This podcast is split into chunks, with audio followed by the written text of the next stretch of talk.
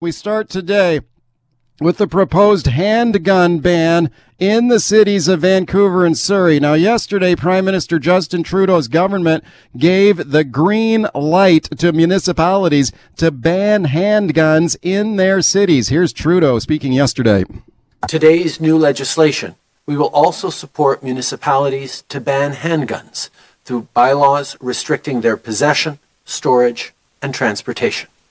We're backing up the cities with serious federal and criminal penalties to enforce these bylaws, including jail time for people who violate these municipal rules. All right, Trudeau, yesterday. Let's discuss now with my guest, Jack Hundial, Surrey City Councillor. He's a former Surrey RCMP officer for 25 years. Pleased to welcome him back to the show. Councillor, thank you for coming on. Thank you, Mike. Okay, we already seen uh, Vancouver Mayor Kennedy Stewart very enthusiastic about a potential handgun ban in the city of Vancouver and in Surrey. Surrey Mayor Doug McCallum yesterday saying same thing. He would like to see a handgun ban in Surrey. Councillor, where do you stand on this one? Well, I think the question is if we're looking to stop gang violence um, in the Lower Mainland, uh, will this what will this do to help alleviate that? Um, yeah. And I think this is part of the, the false narrative of, of this uh, proposed um, legislation coming from Ottawa. Uh, first of all, you know, I think any elected official and generally the public, vast majority, will look at anything to support public safety um, right. and anything to do with uh, with gun violence. So I think that's very clear. And, and the comment made was a little bit earlier, you know, all the polling indicates this, but you know, we're looking at large cities that have issues with gang violence. And certainly in my experience, um, and those of my, uh, my my past colleagues that are still working, is very few of these gun and, and gang violence incidents that we're seeing throughout the Lower Mainland uh, are perpetrated by individuals that uh, that have legally um, owned guns. Yeah, well, we just saw we just saw another uh, we just saw another shooting just last night in Surrey. So we've got a gang war going on. We saw another targeted hit last night. Mm-hmm. Do you think if we if you banned handguns in the city of Surrey, you sound very dubious that that would stop the gang war? Well, absolutely, because let's look at what the root cause of the gang war uh, is, right? You know, we have uh, repeat offenders that are using firearms that are already prohibited. Uh, they're already prohibited from possessing those. So let me look at the let's look at the, the rules around and the uh, the sentencing. Let's start enforcing some of the minimum sentencing around this, right? Let's look at um, you know the firearms labs for tracing and building data banks, so law enforcement uh, can get those resources. We can invest more into that. So when we do have a firearm that's used illegally, uh, we can start building up the database for that and seeing where these guns are coming from. We already know the vast majority of the guns that are used in violence here in Canada are illegally obtained uh, sure. and coming from the U.S. So why don't we focus a bit more on enforcing um, uh, enforcement at the at okay. the borders? And and Surrey has two international border crossings here right. as well. Yeah. Okay. Despite that, of course, we saw yesterday Surrey Mayor Doug McCallum enthusiastic about the idea of a handgun ban in Surrey. We asked the mayor to come on the show today. He, he was not available. Uh, let me ask you this: with the mayor saying that this seems like a good idea, I, I, I wonder if there's any rationale behind it. Like, I think the public would get behind it if they could be convinced that it could stop a lot of crime. Like, do you know in the city of Surrey last year, let's take last year, for example, in Surrey, were there uh, many uh, crimes committed by handgun crimes committed by legal handgun owners in the city of Surrey last year? Uh, for the ones where we do know where there's a definitive yes or no for that, at this point, uh, I've not heard and asked that question. In fact, uh, yesterday, one of my colleagues at uh, Surrey Detachment here, and they said uh, uh, no. We, we, so we what's what's that? Zero. That one was well, yeah, it was so far zero. Zero. Uh, okay. have to look into it. Okay. But, what uh, what about know, those hand? Are, ongoing investigations, also. we don't know about those. Yeah, because this is the thing. It, it, sort of goes to the point you raised earlier. Like, if you're going to take away handguns from legal handgun owners, is that going to stop crime? I mean, and it sounds like last year in the city of Surrey there were zero handgun crimes committed by legal gun owners. So I think that's important to know. We need more information on that. What about like some people? Some, some people say, well, what about uh, stolen handguns? Like you might have, you may be a perfectly law-abiding, responsible gun owner, handgun owner, but maybe someone will steal your handgun and go out and commit a crime. Do you know in the city of Surrey last year were there uh, any crimes, gun handgun crimes committed in Surrey last year with stolen stolen le- stolen yeah. handguns stolen in Surrey? Yeah. Yeah, absolutely. Uh, you know, I don't know the exact numbers offhand, but I, I go back to my previous experience of working here. There were every year, I'm sure there were there were uh, offenses, people breaking into the homes of legitimate gun owners, uh, taking you know not only probably handguns but also uh, long barrel guns as well. Um, and and you're going to see that. So if you look at a place like Surrey uh, or any municipality, like in in Canada, we have over 3,700 municipalities, all with invisible borders. You're right. So, so how does that even work? Translating across a border, say from uh, from you know Scott Road over to Delta to Surrey and back and forth. Well, you just yeah. anticipated my last my next question. How would this thing work? Like, your what's your understanding of it? If they did ban handguns in Surrey and you own a handgun, would you have to mm-hmm. would you have to turn it into the police or leave town or what? That we don't even know yet. The devil's in the, in the details here you get sort of these motherhood statements coming, these large political statements, and uh, and you know how does it actually work? And what's the impact? How are you going to enforce this? Currently in British Columbia, uh, most of our bylaw officers aren't even uh, uh, peace officers. So now you're going to put the responsibility on an already tasked police organization, whether it's uh, you know RCMP or municipal, um, and and as you see, dwindling dollar, dollars being put towards them. And in the case of a place like Surrey, you have uh, a majority on council that uh, you know, for the term for the four years they're here in office, uh, they're not even going to uh, invest in any more any any more police officers into the city of Surrey. Right. Right. Speaking to Surrey City Councilor Jack Hundial, Councilor, you were a police officer for a long time, 25 years with mm-hmm. the RCMP. When I speak to police officers on these issues around gun control, I, I, sometimes get a sort of a divided or a split response. Like sometimes I hear police officers say it wouldn't really solve or really wouldn't help in, in the fight against crime. But other officers I've talked to over the years who, who tell me they're all for getting rid of getting rid of guns. Like the fewer guns, the better. What What are your thoughts? Like, what do you think most uh, most police officers? How how do most police officers feel about this? Do you think? Well, police officers first. I mean, they're the front line of seeing uh, the outcomes of, of violent gun crime, right? So there's that emotional piece as well. Uh, no one wants to see that. No one wants to deal with that. But also very pragmatic too, that the majority of these crimes that are committed are committed by people that are not law abiding to begin with. So it's it's, it's kind of it's a tough spot to be in. Um, now we do know that uh, uh, there's been a lot of problems with the gun registry uh, you know, going back to even, uh, you know, uh, registering every single firearm, then getting away from that and going to only handguns now.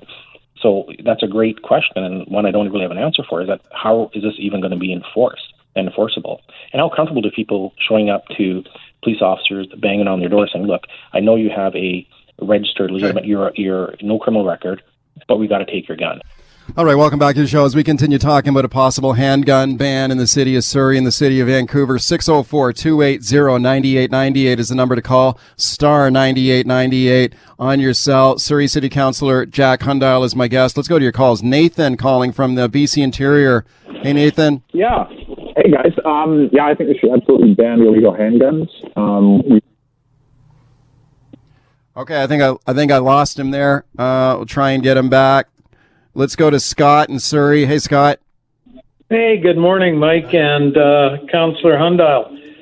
Right now, I'm registered. I'm licensed. I've done all my right things, you know, that I have to do. Um, the only people that have that information are the RCMP down in New Brunswick, and obviously it's shared with the RCMP out here. Every day I go through a check. Everybody, you know, pretty well knows the story. Nowhere did I hear yesterday that uh, Justin, with his gun ban, is going to allow the RCMP to share that information. Cast your mind back a few years ago to the failed long gun registry and what a screw up that was about whether the RCMP could share information or couldn't. I mean, all of a okay. sudden, I'm legal, yeah. and yet if my information is given away illegally by the RCMP, I've got people banging on my door. Well, they can they can certainly change the law. Councillor, your thoughts on that? Well, Scott's absolutely right. The the whole registry at the long gun was an absolute shamble. because you'd get these requests coming from uh, from New Brunswick saying, "Look, can you go and check uh, uh, if Jack still has his uh, his rifles and his handguns?" And it was really uh, uh, hard to enforce that, virtually impossible, in fact. So you wouldn't even know if those guns are still in your city or not. So the data itself that you're going to be using here is going to be somewhat flawed to begin with. Second of all, uh, there is no mechanism in place currently, and Scott's that right, um, that uh, the Prime Minister talked about yesterday that says that, you know, we can share the information and to what level and what security do you need around the information. Okay, let's uh, keep taking your phone call. 604 280 9898 is the number. Star 9898 on your cell. Todd in Vancouver. Hi, Todd. Hi, good morning. Um, I just wanted to point out that the RPAL owners uh, are, by the RCMP standards, the most law-abiding citizens in all of Canada. You know that in itself should say, you know, volumes. I also like to say the whole argument about, oh, if someone comes in and steals my gun, Yeah. that all you know, our, my property should be taken away. Well, what if we applied that to vehicles? If my vehicle was stolen and used in a crime, so are we going to steal all the or take all the vehicles from people? It's a charter rights thing. Okay, Todd, thanks for the call. Well, maybe there'll be a charter fight over it. Let's go to keep taking your calls. Alan in Surrey. Hey, Alan. Hey, Mike, how you doing? Good. Um, yes, I'm the range director at Semiahmoo Fishing Game Club, and uh, this whole idea of a handgun ban in Surrey, it's completely targeting the wrong people. Like, I see a lot of great people in the in the in the city come there. Um, well, before COVID, uh, come there and have a great time, you know, on Tuesday and Wednesday nights, and that's going to end up being in jeopardy when they start targeting these law-abiding people. We've got doctors, lawyers, plumbers, mechanics, seniors, you know, all kinds of great people coming out and enjoying the, the nice nice activity of target shooting. We have police officers coming. they have to get practice in before they do their qualifying. And that's going to be destroyed if they start doing something like this. And that's going to do absolutely nothing to stop the gang shootings. Nothing at all. Okay, I'm really glad you called in. Uh, do you have gun storage facilities there? Like, are people allowed to store their handguns at your range? We do not have the facilities. We are licensed for it by the RCMP, but we do not have facilities currently for that. Yeah. Have you ever heard of anyone, like a licensed handgun owner, had their handgun stolen? Uh, no, not personally. No, I just hear the odd report here and there, but I think the numbers are really small. Like I attended a talk by the RCMP in Vancouver uh, PD. They had a joint gang ta- uh, task force that I had to talk with that, and the gang situation here in Vancouver is unique. That's a that's a whole. I would fill your whole hour show just on gangs and in the in the GVRD and how they work together. Um, they bring in the guns they need. You know, it's the stealing guns is not a huge thing for them. If they happen to come across some, sure, they'll take them, but they bring Okay. in what they need. Alan, thanks a lot for the call. Let's squeeze another one in here. Sphere in Kelowna. Hi. Good morning, Mike. Uh, Hi. I just want to say that I've I've been a gun owner since I was about 15, which is many, many, many years ago now. Um, I have long guns and handguns. Um, when Bill C-68 came in in 1994, there were stipulations in that about safe storage Right. and safe handling and uh, ammunition and all that sort of stuff. Um, one of the other things that was in that bill was if a handgun or any gun was used in the commission of a crime, there would be automatic four years in jail. To this date, I don't know of anyone that has ever been charged under that clause. Okay, Sphere. And Th- the- thank you. Thank you for the call. We're just running out of time. Let me get Councillor Hundial's take on that as former police officer. Councillor, go ahead.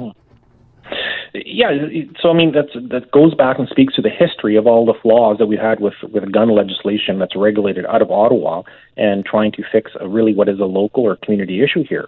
And uh, that caller is, is absolutely uh, accurate. That um, you know the lax behavior of the court system when it comes to gun laws, especially involving uh, violent gun crimes, uh, that Right. do present a, a very clear uh, danger to the public, Okay. is often overlooked. Counselor, thank you for coming on today.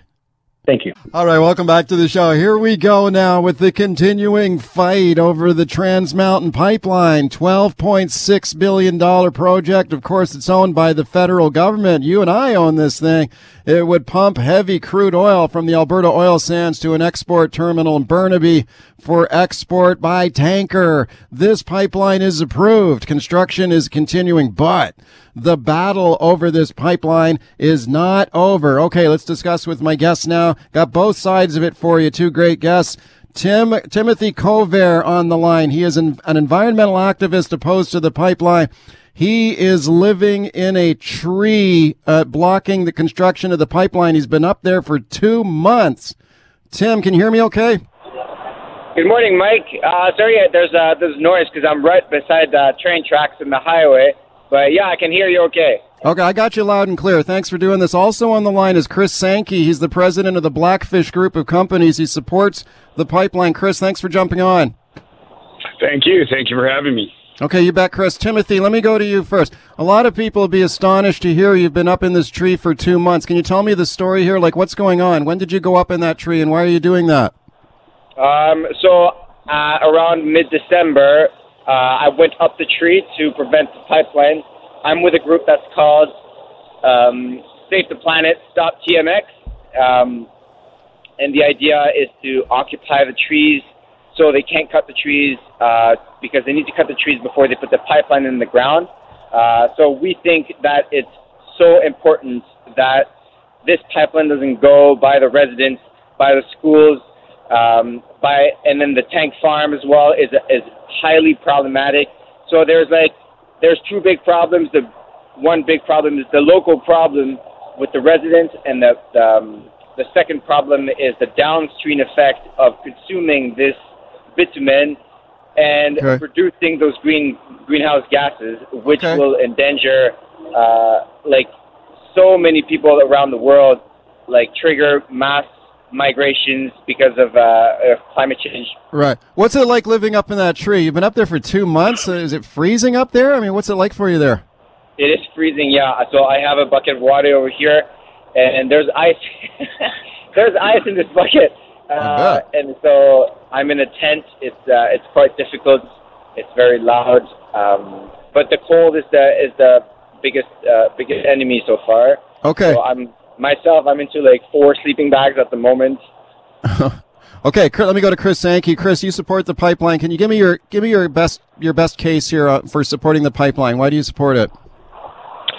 Well, uh, first of all, um, uh, putting yourself in danger like that is uh, completely unnecessary. Not only is he endangering his life, he's endangering the lives of others, and I highly don't recommend that.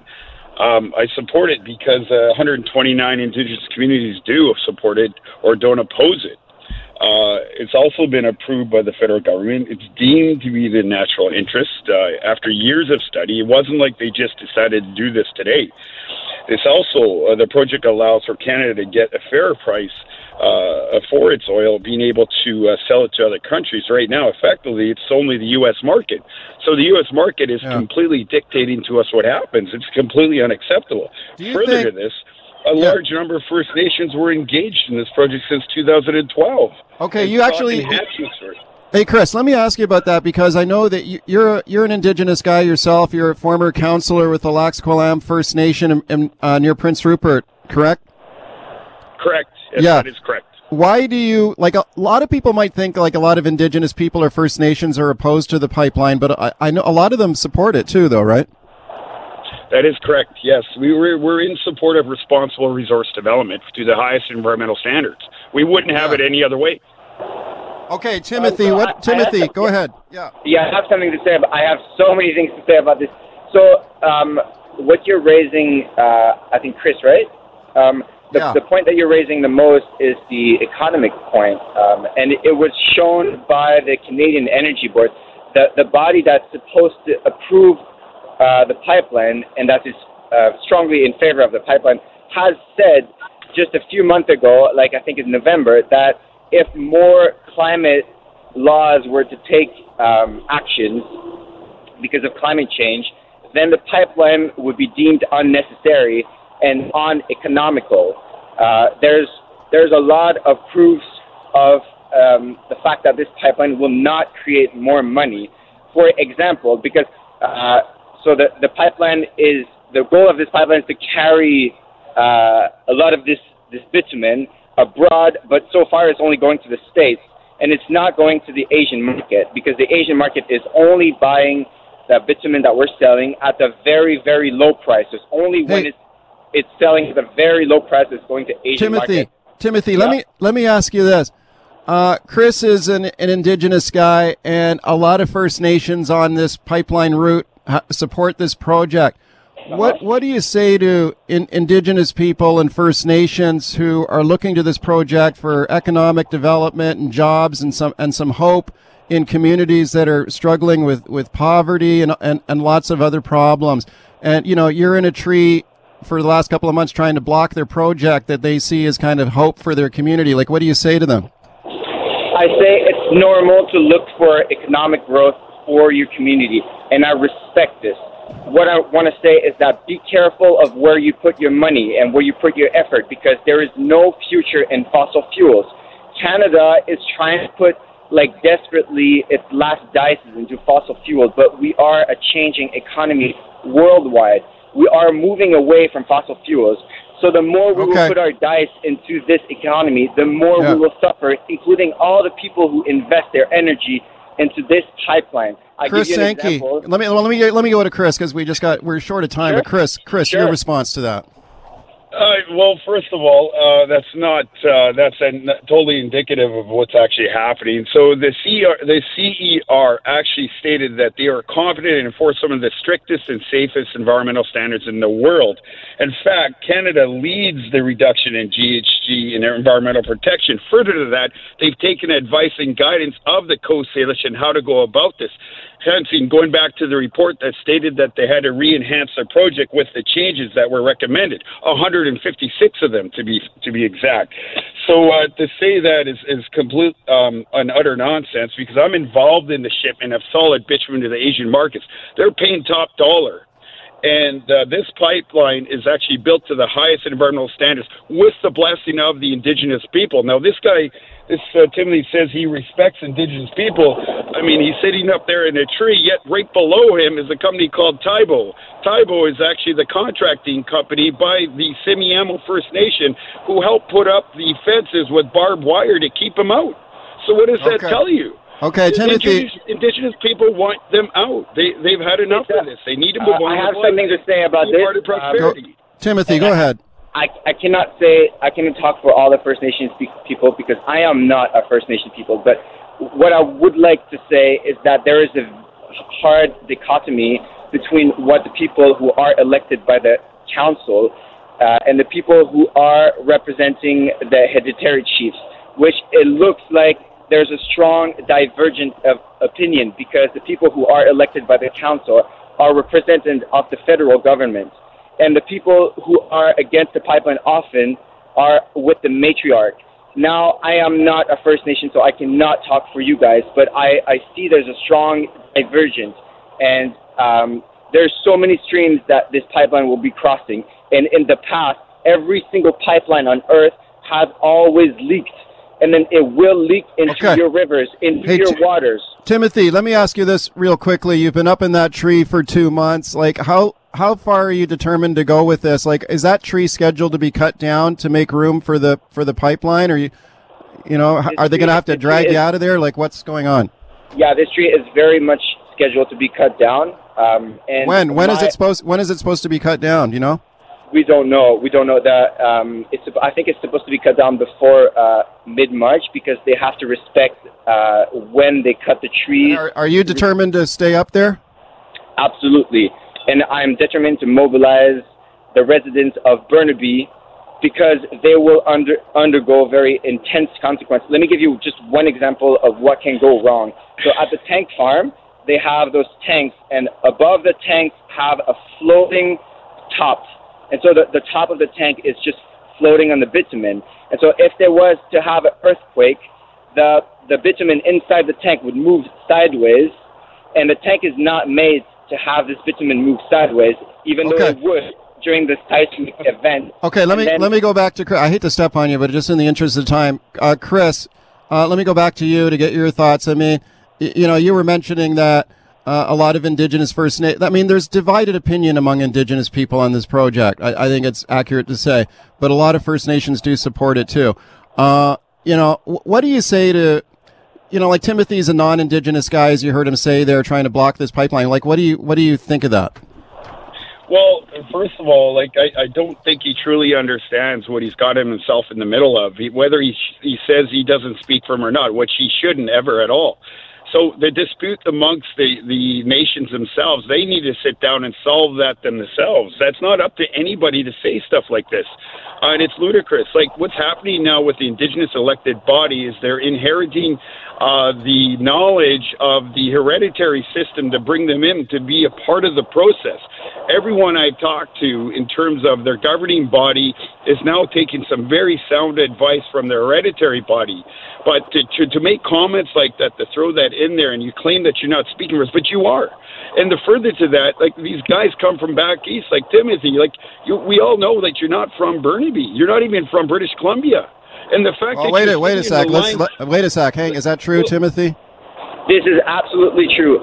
Yet the consequences of this pipeline will be universal, and we must unite to go against the, the climate change because we're going into a massive crisis. We're talking about millions, if not billions, of people being displaced.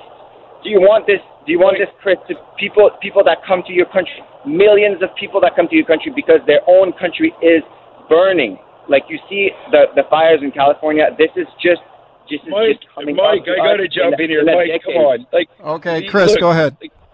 Canada leads the way. Yes, we're in the top 10 emitters at 1.6% of total global emissions. Like, this is just crazy. They say things are burning down. Look, Indigenous people have now gained their power back and now a lot of this resource development is now switching the light back over to the First Nations to manage to their highest level, to our highest level of standards. The greenhouse gas emission. Canada is the leader in GHG reduction and has increased okay. the carbon tax to you cannot so. be the leader of a, you cannot be the leader in emission like of reducing emission if you're building new pipelines. Look at Joe Biden. Look at what Joe Biden did. The, the first They're thing expanding on the pipeline. The, okay, okay, building new pipeline. Okay, guys, I'm gonna, I'm gonna, I'm gonna jump in there um, and say thank you to both of you for a, a really good discussion, and I know you've got both got lots more to say.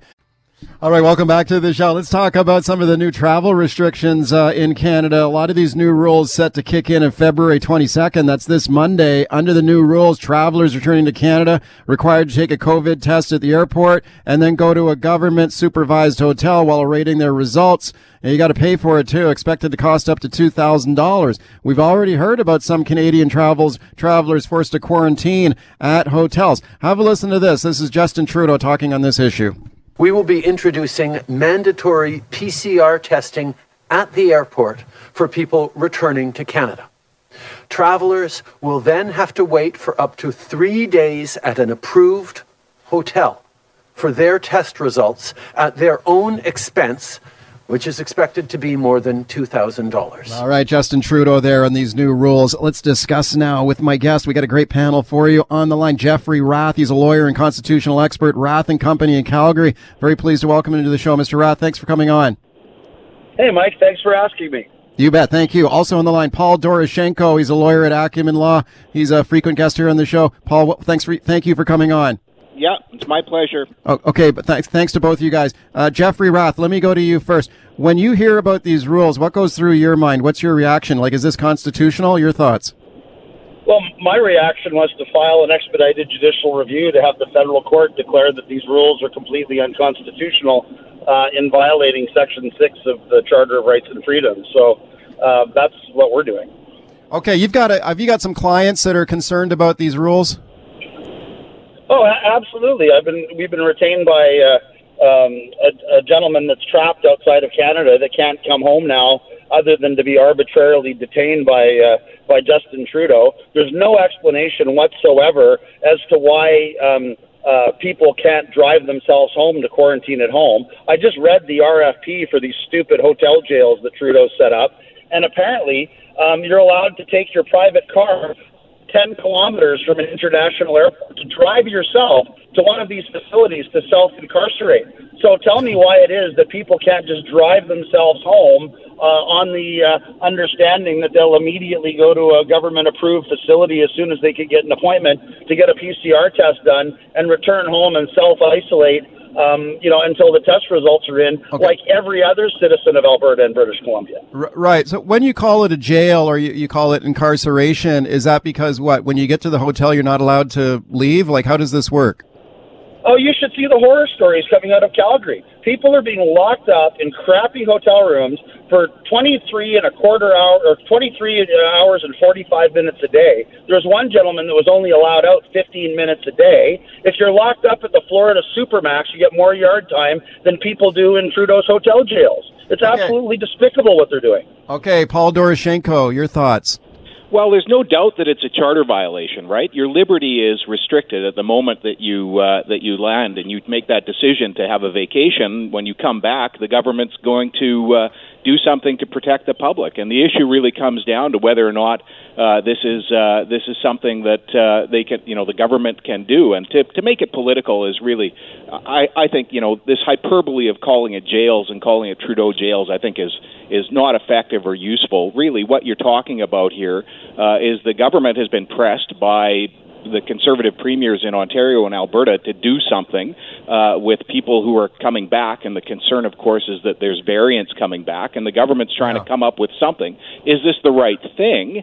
Uh, and is it something that, that the courts are going to say that you can do? Is really the question. And and there is a really good, legitimate question there because it is a charter violation. There's no doubt about it. Your liberty is is restricted, and you know the court is going to look at it and and and decide whether or not you know, on balance, uh, the the, the you res- you putting yourself in quarantine at home versus the government putting you in a in a hotel uh, or you having to pay for a hotel that's you know a government approved hotel uh, is really okay. something that is necessary. Okay, let me go to Jeffrey Rath. Like, okay, you heard you heard Paul Doroshenko think that you know calling it a jail or incarceration is o- over the top. How do you respond? Well, he's obviously a card carrying liberal. but I mean, as far as it goes, well, I, don't I don't, know about that. that I, don't. I, I don't. I don't think that that's too strong. I think the reality of it is anytime a government tells you that your liberty is taken away from you and you are forced to stay in a location of the government's choosing, and in this case, adding insult to injury, in violation of the WHO's own international health and travel regulations, forcing you to pay for your own incarceration, uh, is completely ridiculous. And I do not think that we can state this case strongly enough, and people in this country need to start rising up in outrage at what the Trudeau government is doing to Canadian well, citizens. Well, but it's a public health emergency, right? I mean, like these charter well, rights. Take... enough is enough. Enough is enough. I mean, there's mean? no excuse. There's no excuse whatsoever for depriving citizens of their liberty and treating citizens of a, of a province on a differing basis simply because Trudeau wants to punish returning travelers for taking a vacation that politicians are no longer allowed to take on a political basis. Okay, this Paul. Dor- this Paul. Is punishment. This is punishment, pure and simple. If, Paul if, we, if if thirty percent of males uh, died from this, you know, between the ages of twenty and sixty, we would never have a problem with this. We would say everybody who comes back to the country, you've got to go into government isolation. Uh, but there's some people who are just basically denying the existence of the pandemic. They're denying the fact that there's 15 variants of this uh, this uh, virus now in Alberta. These things are coming from abroad. Uh, you know, the government's got to do something. The question is whether or not this is the right something. And to characterize it as jail when it's quarantine is frankly ridiculous. This is a situation where people are being put in in a hotel, not the worst situation, not jail, up to three days because they went on vacation. I agree that this looks like it's attempt an attempt to discourage people from traveling, and that's unfortunate. And maybe this is unconstitutional to the point where the government can't do it. I mean, I accept that it's unconstitutional to start with. Yeah. You've got to remember there's lots of things that are unconstitutional. Roadside breath tests are unconstitutional but we have them. We're allowed to have them. The government can, the police can still do it. Why? Because people who are driving drunk are dangerous and are going to kill us. Well, people who are coming back with variants of this of this uh, virus are coming back with it, and they're dangerous and they can kill lots of people. So there's a okay. there's a good public health issue here. The Jeffrey only Rath. issue is whether or not they balance it, and it, right. you know that's the argument that, that Jeff is ultimately going to be making. Jeff Jeff Jeff Rath, your response. it's completely overstated. And to suggest a ridiculous hypothetical and bringing a sexist argument into this by saying if 30% of males in this country were dying from this, that you know people would be taking a different uh, position is completely specious. The reality of it is this isn't polio, it's not smallpox, it's not the Spanish flu. Let you know the the reality of it is this this issue is completely manageable, but the Trudeau government, from the vaccines through to their hotel jails, has mismanaged this issue from start to finish. And people in this country need to be saying enough is enough before we find that we don't have a single right left under the charter. Okay, well, under the uh, under the charter, though, I mean, you guys are the lawyers, not me, but our, our charter rights are are not they're enshrined in in one of our most sacred documents. You know, the Charter of Rights and Freedoms, but they're they're not absolute, right? There there can be limited overrides on it. Like Paul Doroshenko, let me go to you. Like, what what is your your gut feeling on this if this gets tested in court? Like, is this a re, will this, will a judge look at this and say this, yeah, this is a public health emergency. People are dying. There's been 20,000 people dead in the country. Yeah, this is a reasonable infringement on your rights. Well, I think they can say that it's a pressing a substantial objective. The problem that they're going to come up with, uh, and the problem that's going to be argued down the road, I would imagine, is whether or not it's minimally impairing the rights. Like, is there some other way that they can do it? And the some other way they can yeah. do it is people going home and quarantining on their own, as people do across the country when they've been uh, diagnosed as having it. You know, there's I've had three uh, people who work with me in my office have had COVID now. They've all been quarantined uh, and managed to come back to work, and that's where the government's, you know, going to face their biggest argument, their biggest hurdle is persuading the court that this is a minimal impairment of the rights. And really, you know, as I, I agree with Jeff, it looks on the face of it uh, like the uh, like this is a, a, an intention to discourage people from traveling and that yeah, is yeah. going to be the argument that they face. I mean, and and, and it may be it may be found uh, unconstitutional and not uh, and not permissible. Uh, okay. there's lots of things that are unconstitutional that are permissible, but Jeff, this may be one that isn't. Jeffrey Rath, would you say that people, if there's a quarantine restriction in place in the country, people, there should just be an honor system like we've largely had to this point, that people just self isolate, they're just allowed to go to their own home and isolate there, right? Well, what I what I'm saying is there's no justification under the charter for the government to have a differential system in place. So the right, government yeah. either incarcerates everybody for three days if they're symptom- uh, symptomatic for COVID, or in this case, I mean, we're incarcerating people that have negative COVID tests in hand. So keep that in mind. So these people, first of all, can't get back, get on a plane to come back to the country unless they have a fresh PCR test saying that they're negative. So what is the risk? And, and then on top of it, these people are allowed to drive up to 9.99 kilometers to a government designated um, uh, facility in their own car. So what's the risk in letting them drive home? There isn't any.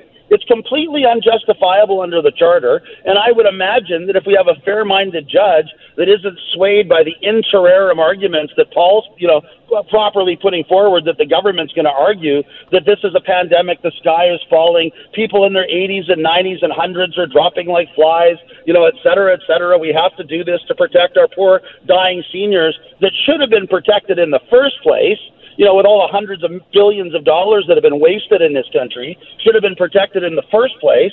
Um, you know, sure, you know, maybe a judge could rule against us, but quite frankly, from our perspective, we have an extremely strong argument on minimal impairment, and quite frankly, okay. um, you know, I'm of the view that that will carry the day in court. When do you expect to get this in front of a judge? Well, we've written a letter to the federal court this morning. The federal government has now filed a, a notice of appearance with the federal court and we've requested that the uh, federal court, uh, you know, assign a case manager immediately to the file, and that we have an immediate uh, case management hearing to set an expedited hearing schedule. So we're hoping to get in front of the judge within the next 30 days.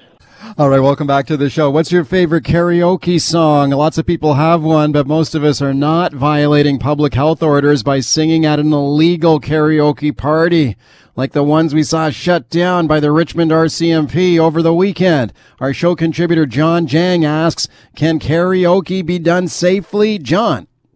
Hey, good morning, Mike. Whether you like it or not, most of us have probably been to a karaoke bar at least once before. And maybe you got up and sang your heart out. Maybe you played the role of supportive friend. Maybe you just love to heckle the performers, but what should be true is that none of us have been to a karaoke bar in a very long time because that would be a violation of the current public health orders. Unfortunately, this past weekend, Richmond RCMP issued dozens of tickets totaling almost $17,000 when they had to shut down two different karaoke establishments. Over 50 individuals were given $200 fines, while a manager and organizer each received a $2,300 fine. But can karaoke be done safely? We're now joined by Virginia Lynn. She is the owner of Euphonic Entertainment, a karaoke business that has operated in and around Vancouver for over a decade. Virginia, I appreciate you giving us some time here this morning. Hi, John, of course. So, as mentioned, two different establishments in Richmond shut down on the same weekend, thousands of dollars in fines issued as a result. What was your reaction as a fellow karaoke business owner when you heard about this story? I mean, in Vancouver as a whole, the entertainment industry is taking a major hit, and we're all just trying to, you know, wait out the storm and do it as safe as possible. And seeing something like that, I understand that there's the struggle, and we all want to have fun and we all want to make money. But at the end of the day, we're just prolonging uh, the reopening and getting back to having that fun, safe environment. When was the last time you were able to host a regular karaoke night? I mean, I think March 14th of 2019 was when everything, or 2000, was it 2019? 2020? I can't even remember. It's been so long. Um, was when everything closed down, and then we had a little bit of reprieve in July of 2020, and nothing since then. And to be honest, I don't know what the new normal is going to look like, or if karaoke will ever come back the way that it used to be. And especially with stories like this, there's plenty of people who are frustrated with having to stay home, social distancing, quarantines, all of it, but they're still following the rules every single day. Clearly, these individuals over the weekend knew about the rules but shrugged their shoulders and said, ah, screw it, we don't care. It's your business that suffers as a result because people may clump all karaoke owners and all karaoke businesses into the same category. I know, and it's like one apple spoils the bunch kind of situation. And when I think about the fines that are being put out there, I'm like, okay, good. Like somebody is being inconvenienced because all of us that are adhering to the rules feel like we're being massively inconvenienced with the, like you said, pandemic fatigue. Is there a safe way that karaoke could be operating right now, or is it just too dangerous? Because I know in Quebec last September, the provincial government there specifically banned karaoke because of a super spreader event, and that was a result of people sharing the same microphones, being in close proximity with each other. But I'm wondering if karaoke could adapt to current COVID 19 protocols. Um, I believe something like that also happened in BC that led to the close down of karaoke in July. And uh, to be honest, with all of the equipment that we bring in and everything, I tried to do the best I could by giving, you know, disposable microphone um, covers and sanitizing and only one person on the stage at a time, etc. Um, but to be honest, I think it should just all wait until everybody can just open again. It's just like I don't want to take the risk and I don't want to take the heat of being one of these places that reopens uh, before and getting scoffed at. And I think that makes sense because business owners right now are trying their best to make a living, knowing that you can't guarantee 100% safety, but you try. And I'm talking all different kinds of businesses. Now, the last thing anybody wants is to know that your business might have directly led to somebody getting sick because that would have to weigh on your conscience. Yeah, I mean, we had upwards of you know 200 people in our karaoke and just a bar for karaoke because the community is like such a family and everybody knew each other. And the last thing that I would want to do is hurt somebody that I've known that's been coming to my gigs for 10 years who brings home something to somewhere to somewhere else and then we're one of the super spreader events, you know? Um, and then at that point, we're looking at karaoke never coming back to normal and nobody wants that. Uh, when we do get back to a sense of normal, I would guess a lot of people will rush back to those entertainment options. And if you love karaoke but you haven't been able to perform for a year, you probably can't wait to get back in front of a microphone and sing your heart out. And like letting off the steam that's been pent up for the last, you know, year. uh, it's been a it's been a difficult one in the restaurant industry and entertainment industry, trying to do the best that we can to keep everybody safe. And that means that for me right now, I have to struggle a bit and take different avenues and do different jobs until we're back to whatever the new normal is going to be. Be it, it's for the best for everybody. Now, because you haven't been able to operate your karaoke business since March last year, I understand that you've had to pivot and make a bit of a career change since. And that makes sense. If you can't work, obviously you can't make money, and like everybody else, you have payments to make. But unlike these business owners in Richmond, you have found a new way to make ends meet. I mean, it was 11 years of my life owning Euphonic Entertainment, and if it took a global pandemic to shut me down, so be it. I'm proud of what I've done. But yeah, we have to all pivot and go back to school or take different jobs. And that's just the reality of it right now until who knows when. Well, based on those comments, I'm going to presume that Euphonic Entertainment is not finished. It may be down, but it's not out, not forever. I've talked to the bars and the contracts that I've had since, and they're all waiting for me to come back and bring all of my people back and um we'll see what that looks like when it when it happens but i i don't think karaoke's gone forever she is Virginia Lynn, owner of Euphonic Entertainment, a karaoke business that has been in operation in Vancouver for over a decade. Virginia, appreciate you giving us some time here today and best of luck moving forward. Of course, thanks so much, you as well.